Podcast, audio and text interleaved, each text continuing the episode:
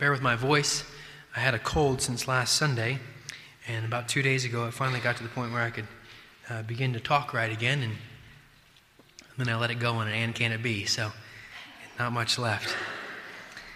Uh, Matthew 5:13 we're going to be looking this morning at what it means to be salt of the earth you are salt of the earth but if salt has lost its taste how shall its saltiness be restored it is no longer good for anything except to be thrown out and trampled under people's feet Matthew, Matthew Henry in the context of this verse context meaning the beatitudes and what's just happened on the sermon on the mount says nothing is more useful than sun and salt. And you see in verse 14 of Matthew 5, if you're looking there, you are the light of the world.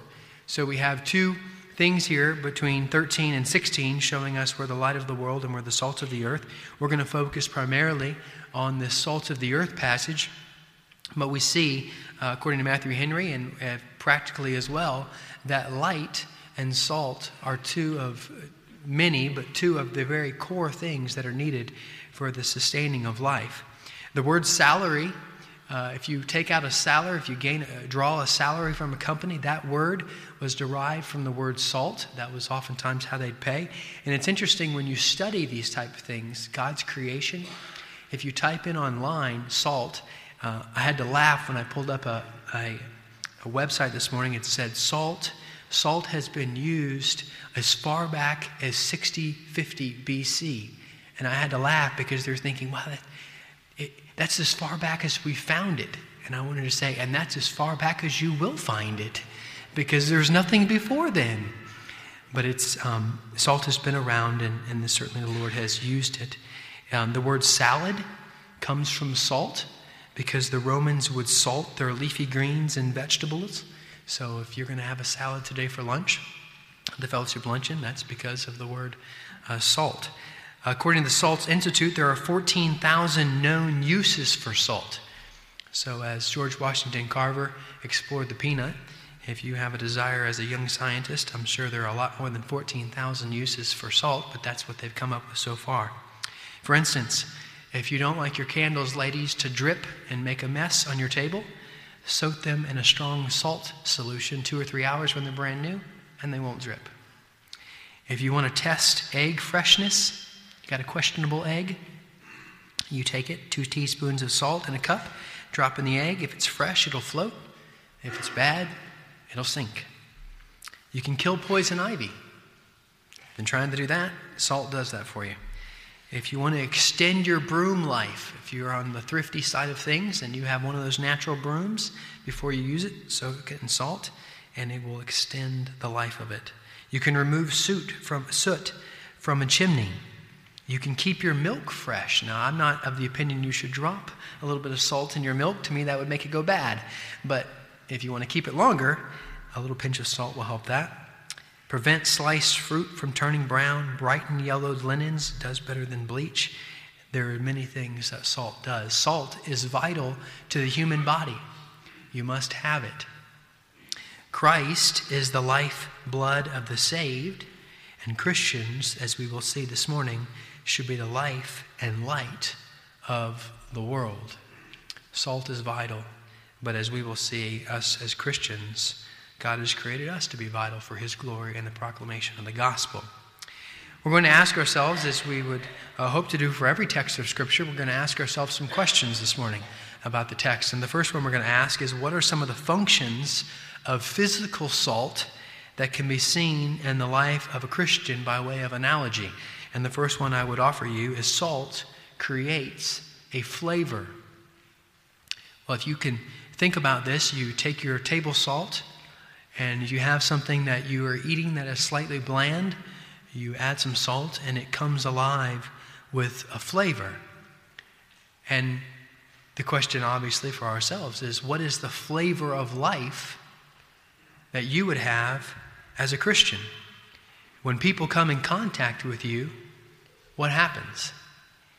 Do they gain a new flavor on life or do they meet a bland individual? Do, they, do you bring excitement to something that is normal?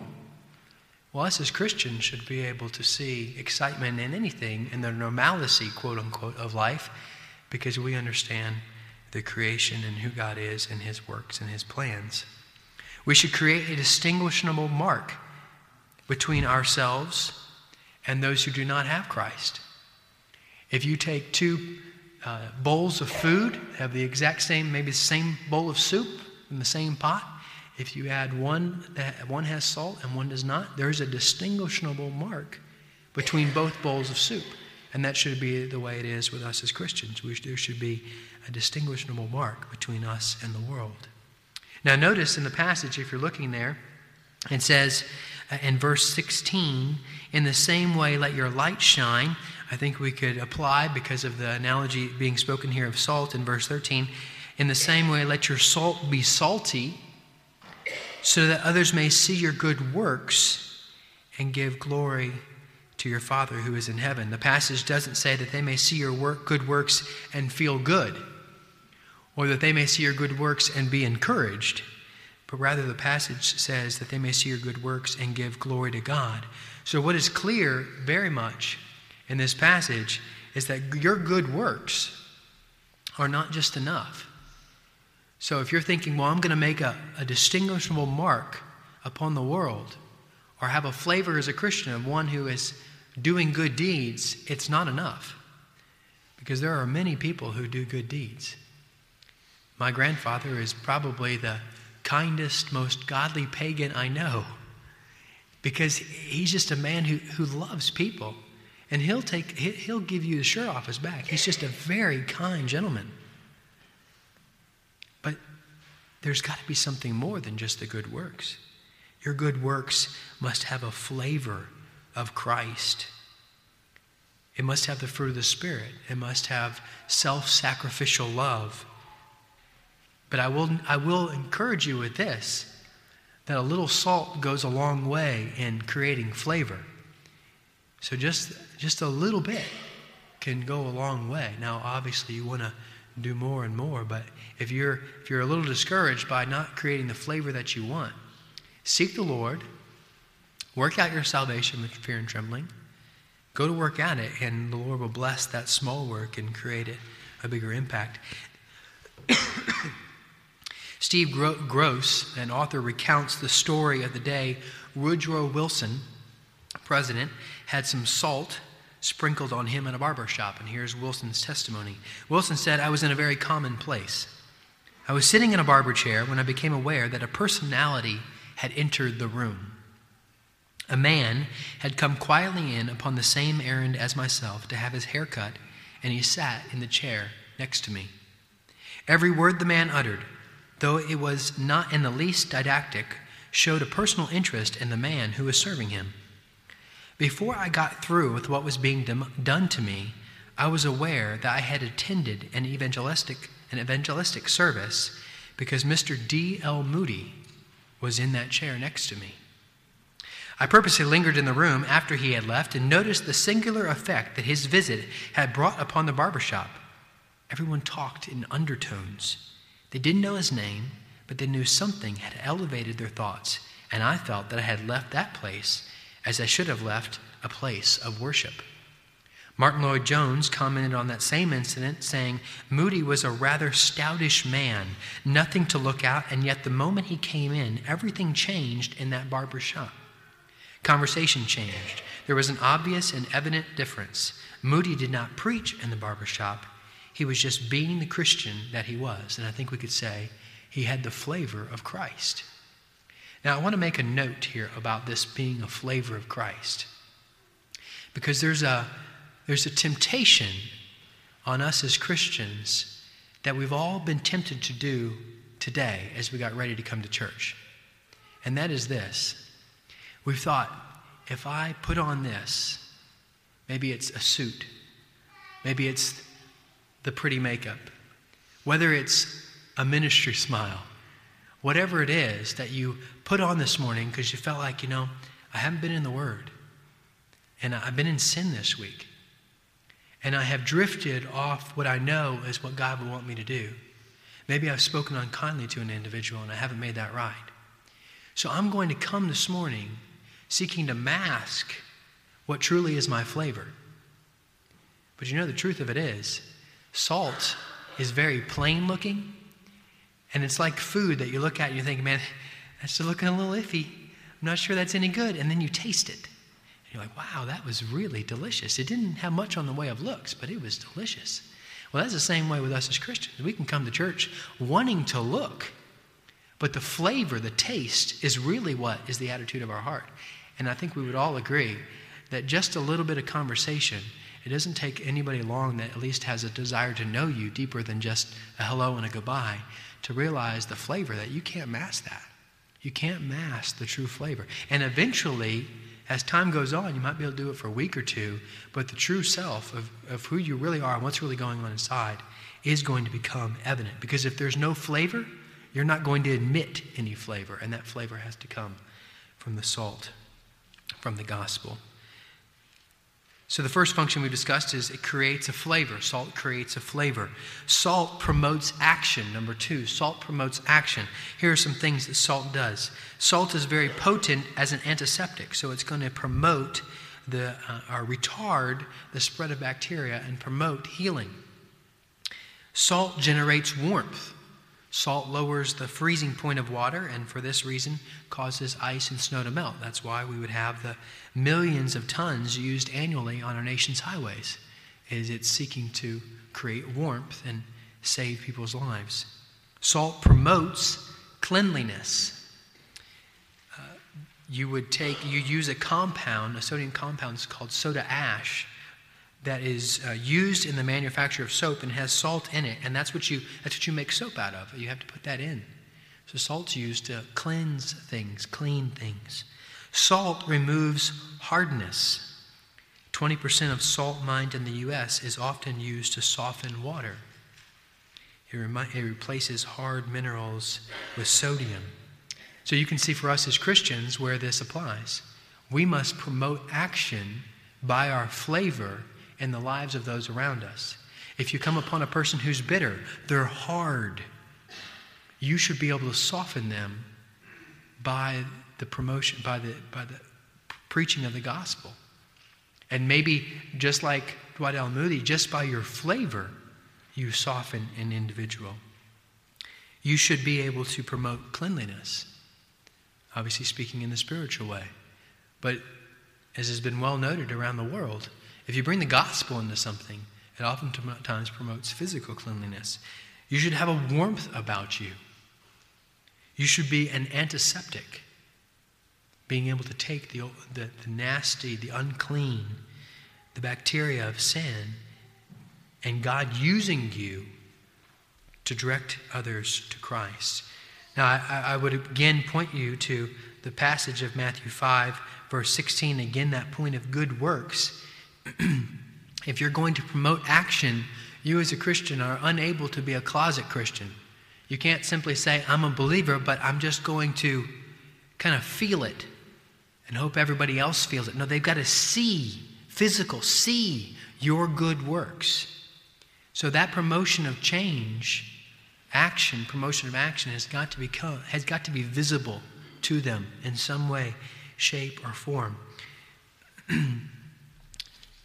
the longer, the farther I, I get away, as, as a way of analogy and helping to understand this, not you can't just feel it. You've got to act out. We know this according to james as well. There's got to be works with your faith. But the farther i get away um, in a humorous way from the age of 14 and if you're 14 years old don't take offense to this when you, because when you hit my age at 30 16 years down the road you'll agree with me. 14 is a really weird age and the farther away I get away from it, I feel how much more weird that was. Because I remember at 14 going, I love Jesus Christ, and I should want people just to see it in my eyes. So there are photos of me with a whole group because we'd go on field trips and stuff like good homeschoolers do. We'd go on field trips and stuff, and they'd take pictures of this field trip we went on, and I would, wouldn't be smiling but if you took went back to 14, you know what I was doing? I was thinking, well, they should just be able to see it in my eyes, so I'm just gonna have bright eyes. They can. It doesn't work. It's you got to be able to see the smile. Show me some teeth, right? It's the same way. You can't just walk into a room and I love Jesus, so I'm just going to feel this, and they're going to feel it too. No, there, there, there must be something visible that they can catch. Salt promotes, uh, creates a flavor, salt promotes action. Number three, uh, salt creates a thirst for something satisfying. When I was in Alert, we would go to different um, disaster and relief opportunities. So there'd be a disaster, we'd go in and we'd clean up things. And the Salvation Army and the local Baptist church and the Lady Society and uh, just every er, person who wasn't physically able to go lift uh, some debris off of someone's house, they wanted to help. And so it seemed like when you went into these places, um, what people just found as a way to serve and help other people is they just give you water.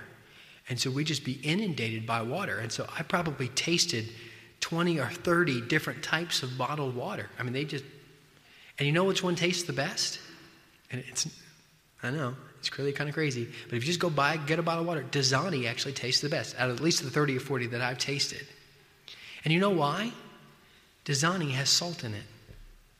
And so it leaves you uh, thirsty for a little more. I just keep drinking. This stuff tastes pretty good. Why? Because it's creating in you a thirst. I've got to keep drinking this. Salt, when you taste it, it tastes wonderful, but it creates a thirst for something else, and it's not salt. Something else has to satisfy. You've got the quote, you can lead a horse to water, but you can't make him drink. And my father in law has said, but you can salt the oats, and that'll make him drink. And we can lead other people to Christ. We can't make them come to Christ. But by our saltiness, we can give them a desire for something that they cannot find in us, nor in anywhere else in the world. And that true satisfaction can only be found in Christ. So, us as uh, Christians, as salt creates a physical thirst, we should uh, a, come into people's lives and create a thirst for something deeper and more satisfying. Creates a flavor, promotes action, creates a thirst, and there's many other, many others, but I'm going to finish with one more. Salt preserves. Salt preserves. Now, this would be in the uh, not necessarily in the protection side of preserving, although there is that aspect of that, but it's not necessarily that you're going into, say, a wild game preserve and they're protecting all these animals. This is more from the keeping of something from decomposing or fermenting. And we would know this because you would salt your meat. And salt is such a good uh, preservant that salt meat that is salted will last uh, up to six months longer than if you just put it in the refrigerator. Well, think about this. If you put it in the refrigerator, what is the refrigerator doing? Well, it's blocking out all these external things, flies, dust, etc., that would pollute the meat. It's blocking that out and creating a cool environment. But salt gets right in and on that meat. It just permeates it right there. And it preserves it from within there rather than just creating this kind of a hedge around it. And that's the same way we should be as Christians. We've got to be intimately involved with people's lives. So you can't just come to church and say, "Hi, how you doing? Good. Have a great week. Bye." It doesn't work as the body of Christ. You won't be sustained. You won't be we won't be preserved as a church. We must be intimately involved in the lives of others. And notice that salt has been inserted into a situation in order to make an impact. So it's not from without there, it's inserted directly into the situation. Salt does not attract others to itself, it infiltrates the environment it's placed into. So we may not be, and as Christ was, or as D.L. Moody was in that analogy, very attractive, at least by a moral way or a spiritual way. But we are called to be proactive and insert ourselves. And we'll look at that in a little while in Scripture. We, uh, we as Christians must be proactive in our faith. We cannot sit idly by and hope and expect something good to happen for the cause of Christ as long as we stay out of trouble and out of sight. Let me make a note in the spirit of preservation on the gospel ministry that we have been called to that mimics the life of Christ. And we're in Matthew 5, and I want you to flip with me one chapter back to Matthew 4, and then we're going to go to Matthew 9 here. And just by way of comment on this uh, inserting into people's lives in order to preserve, uh, preserve life is really what is happening here. We're, we're called to insert ourselves in others that we might bring Christ we might bring the gospel in others that they might be preserved. Obviously, not by us, but by, but by the gospel. But if we're going to have that ministry and you want to get involved intimately in people's lives, and I think there's the there's oftentimes this um, really false perception of what gospel ministry looks like. And there are hundreds and hundreds, if not thousands of thousands, of people that every day um, want to do something, or that every year sign up to go to seminary or to go to the mission field or something other uh, type of ministry like that in the proclamation of the gospel, and they have a false understanding of really what this looks like. And it's not as pretty of a picture as it looks like. And we can see that in Matthew uh, 4.23. Look with me at verse 23, Matthew 4, verse 23. And he went throughout, this is Christ, what he's doing here.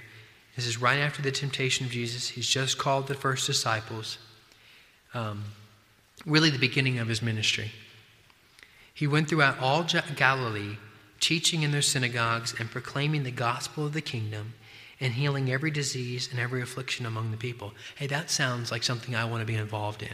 You just preach it, they come up, you touch them, they're healed, done. But read further.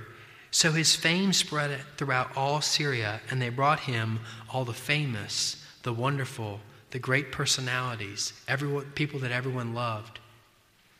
No. They brought him all the sick, those afflicted with various diseases and pains, those oppressed by demons, epileptics, and paralytics, and he healed them. Now go with me to Matthew 9.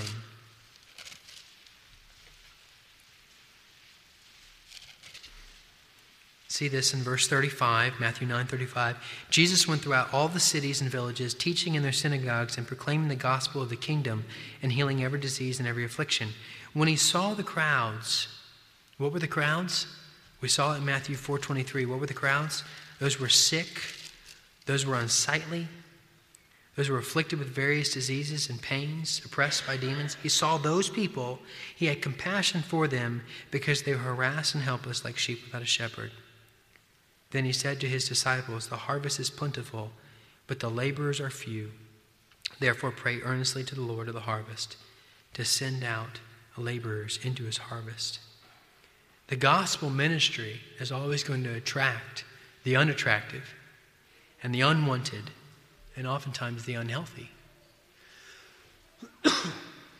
so, if you want to be salt of the earth, don't go in with this perception of, everyone's going to love me, and everyone's going to be who I would want to hang out with and who I would want to be with.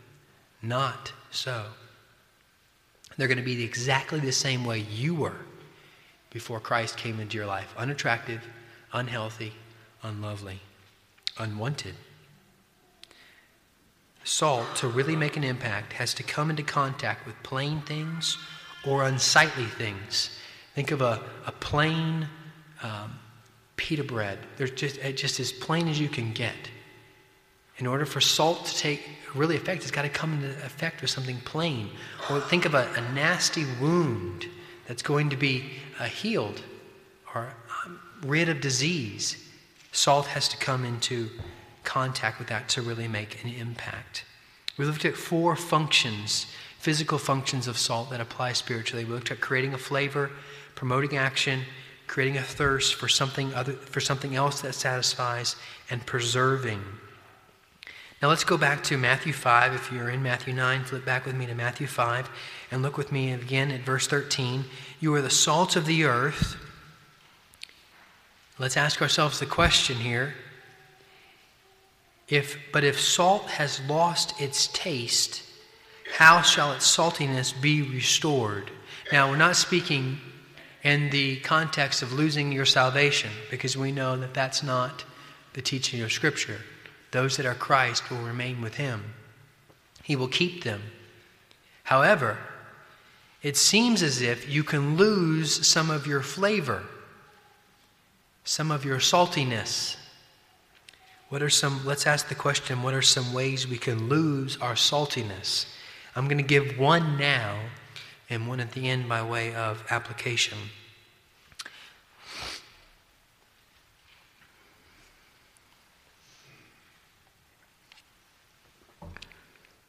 Salt in its chemical form is very, very stable.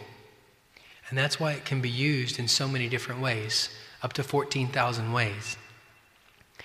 In those 14,000 waves, it reacts and affects its environment for oftentimes a quite a long time. It is really by only one sub, really two, there's two substances that can dilute salt. One is water, and two is electricity. You can infuse it and break it apart. Most everything else, salt is going to maintain its stability. So, the first way I would, would offer to you of a way you're going to lose or I'm going to lose my saltiness is that I'm going to be by be diluted by exposure to the elements. Now, we would say, obviously, the elements of the world. Exposure, what I'm not saying is you lock yourself in your house or you lock your children in a bubble and you never expose them to the world. That's not what I'm saying. And I'll show that in Scripture here in a second. What I'm saying is that if you're, you're going to be diluted by exposure to the elements of the world, if you have no offensive strategy to infiltrate that system rather than being diluted and corrupted or watered down of your own system. So if you just walk out into the world wanting to, as say the, the prodigal son or Dinah, walked out into the world to just see what's out there, no offensive strategy, no thought or reason or purpose, just wanting to see what's out there and this wrong thought of, I'll maintain who I am, they'll be who they are, and we'll coexist will not happen. You will be corrupted and you will be diluted, and your saltiness, your salt will lose its saltiness. Go with me to 1 Peter by way of showing what we should do with this offensive strategy. Look with me at 1 Peter chapter 2.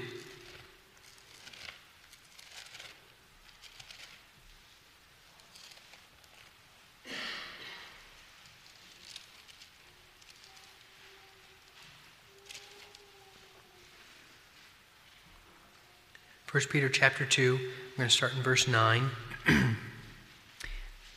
by way of context, but really what we're looking at is 11 and 12. But you are a chosen race. Now, who is, uh, we, we've noted this before, but Peter is writing to us, Christians. Us as Christians. You see that in verse 1 of this. To those elect exiles, those that are in Christ. So this is to us. But we are a chosen race, a royal priesthood, a holy nation, a people for God's own possession, that we may proclaim the excellencies of Him who called us out of darkness into His marvelous light. Once we were not a people, but now we are God's people. Once we had not received mercy, but now we have received mercy. The gospel has come. You are His. Now what? This is where we want to focus in this understanding of the world will world system will dilute you unless you come with an offensive strategy. Beloved, verse 11 of 1 Peter 2, I urge you as sojourners and exiles to abstain from the passions of the flesh which wage war against your soul. Abstain from the world system. So you could say, well, hey, there's a great reason why I just need to pull it all in, rein it in, lock myself down, create this nice little commune, we'll be good. What does verse 12 say, though? Keep your conduct among the Gentiles honorable. So there's, this, uh, there's an abstaining for the cause and reason of being among. This is the Great Commission, is it not? So your saltiness will be diluted unless you're abstaining for the purpose of engaging the world for Christ. If you walk out with a desire of, I won't engage them, they won't engage me, we'll be good, won't work. You will be diluted. If you walk out with a desire, I would I have been I have been taking my quiet time. I went to church on Sunday. I listened to the preaching of the word. I have sought to grow in my walk with Christ in order that I may engage the world better equipped. You can do it. It's a dangerous business, but it's one you're called to do. Bad company corrupts good morals, 1 Corinthians 15 33.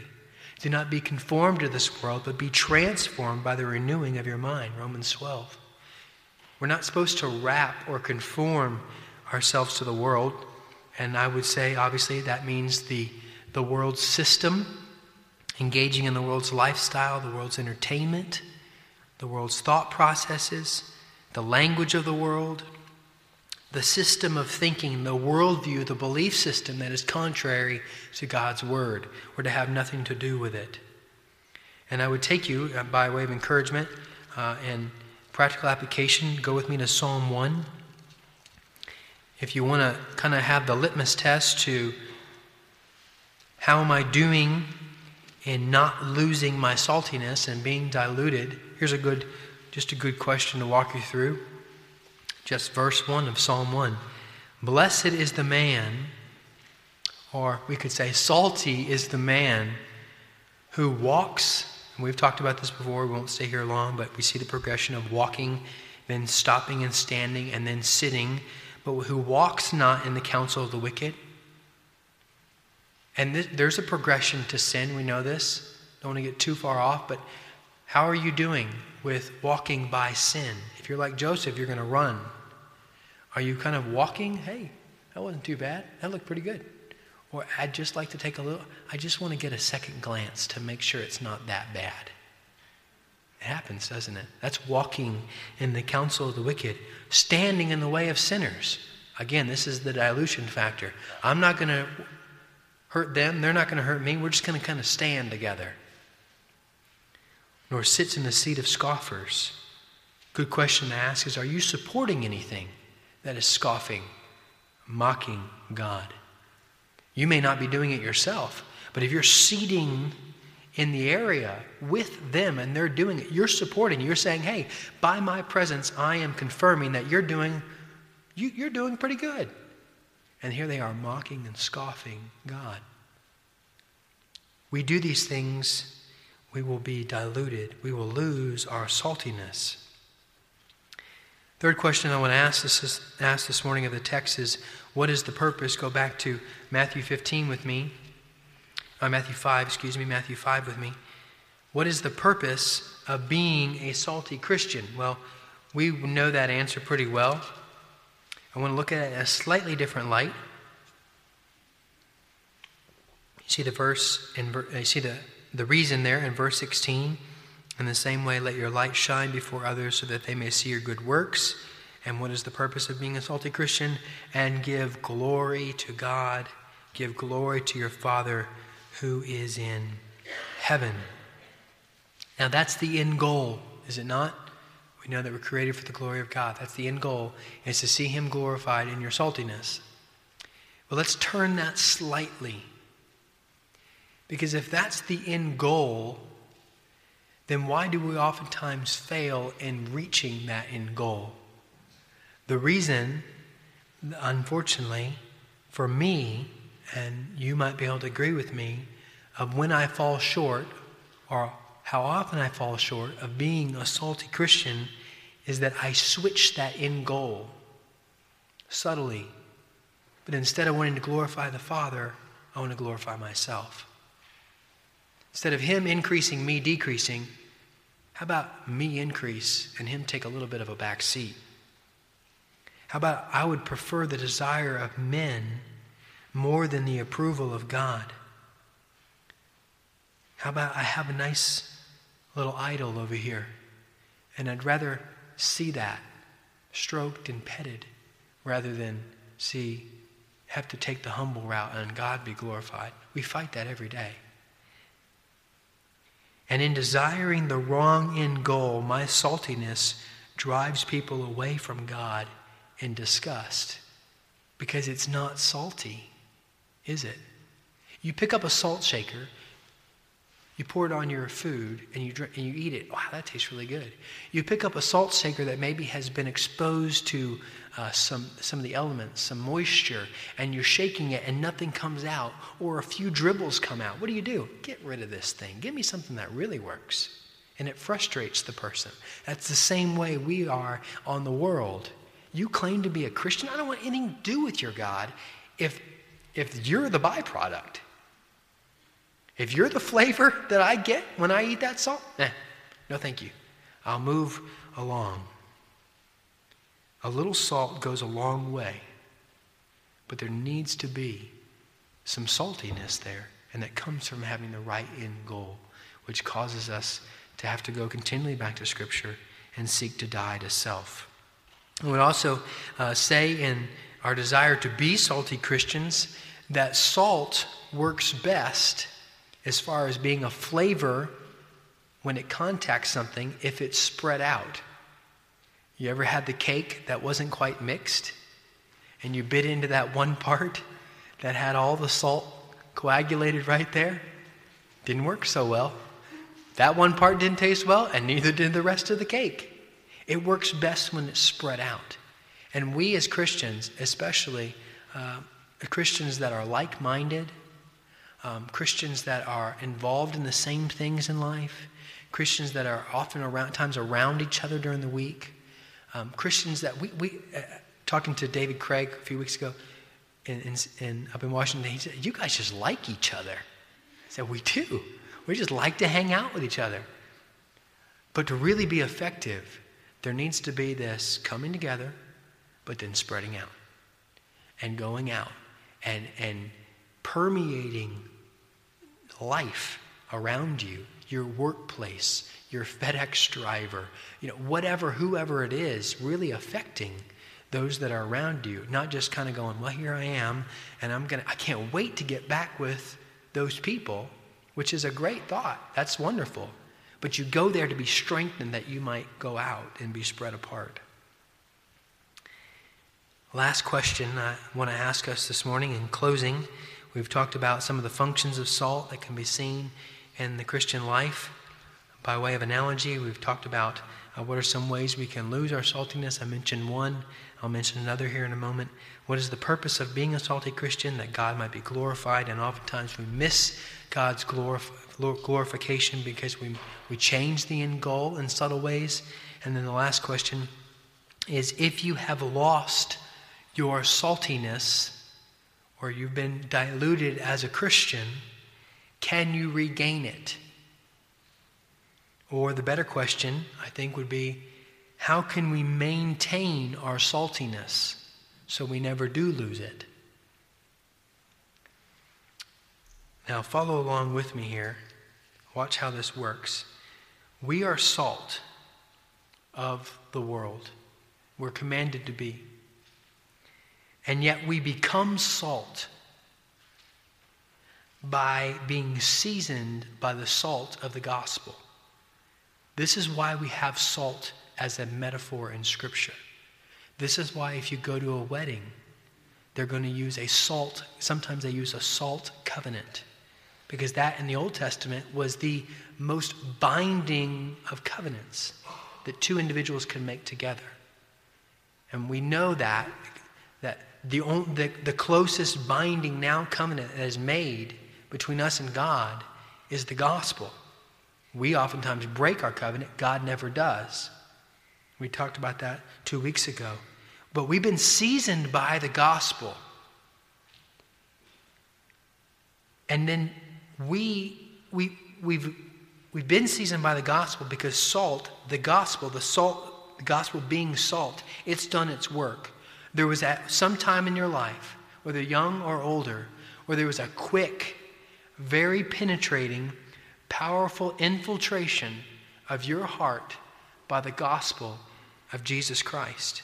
the work of Christ that created an everlasting bond, that everlasting covenant between us and the God of the universe. Look with me in Colossians 4.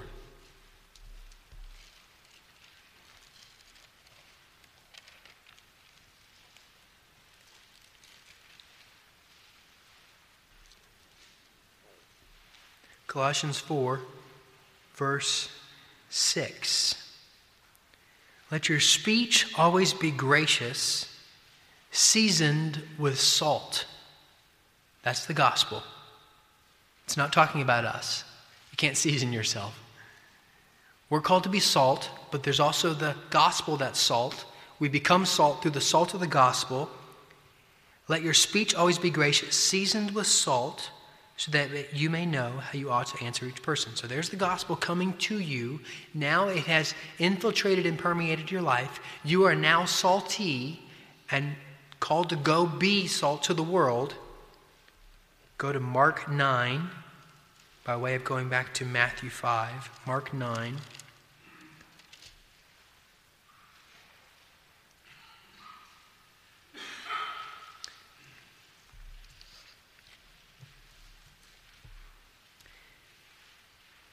Mark 9, verse 50. Salt is good, but if the salt has lost its saltiness, how will you make it salty again? Have salt in yourselves and be at peace with one another. See the gospel there? God, the salt of the gospel has to be in you to be salty. So now go back with me to Matthew 5. Let's close with this thought. I mentioned earlier the way to lose your saltiness is by being diluted by the exposure to the elements of the world with no offensive strategy for doing so. And I mentioned there was one other way you can lose your saltiness. And that is really, it, there has to be Oftentimes it's electricity, but there's another way of, think of it physiologically. I take my tortilla chip and I put salt on it and I put it in my mouth and I taste that salt and there's this flavor that comes alive. Okay? That's some, there, there's the salt. Okay? The salt, if not for water and not electricity, the only other way I'm going to dilute this physiologically is if I have a change from within. I have corrupted my taste buds to such an extent by something I've been eating or doing that no longer has that taste. Okay, confession. You ever been on a long road trip and you wanted to stay awake? And so you got sour Skittles and ate the whole bag? Your tongue gets really weird and you really can't taste much. There's a physiological change from within inside, it just kind of gets fat. There's a physiological change, and you can't taste anymore sour Skittles or anything else for that matter. It's been corrupted from in. Is the sour Skittle still sour? Very much so. I can't taste it anymore because there's been a physiological change from within. So there's the way to dilute it from the outside. But if the salt is going to have a the salt's going to have a taste. So unless unless I change physiologically inside, that salt's going to be salty. So if you want to dilute yourself, you're going to do it from the outside or you're going to do it from the inside. And the inside is going to happen uh, by way of spiritual analogy, by apathy of the heart or by harboring sin. Maybe there's a little idolatrous lust that I like to pet keep my own enjoyment. Maybe there's young people, this is where sometimes we fall prey. There's skepticism to the scriptures. Hear that. There's skepticism to the scriptures. I want you to hear that. Does the Bible really apply in 2014? I mean, come on. Is it really wrong to look at a little pornography? Really, is that, is that really that bad? Nobody else knows.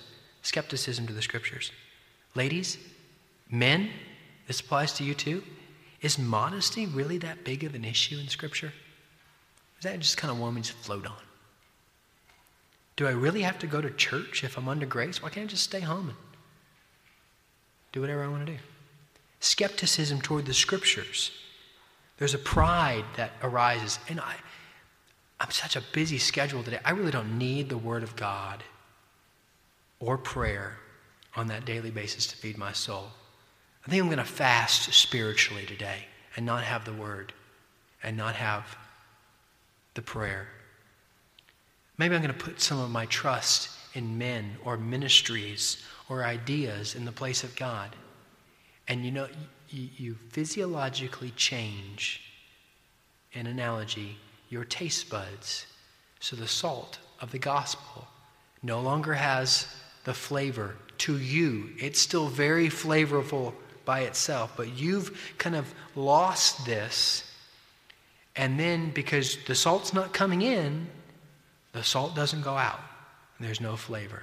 You've diluted yourself from the inside. We've got to be extremely careful. What do we do?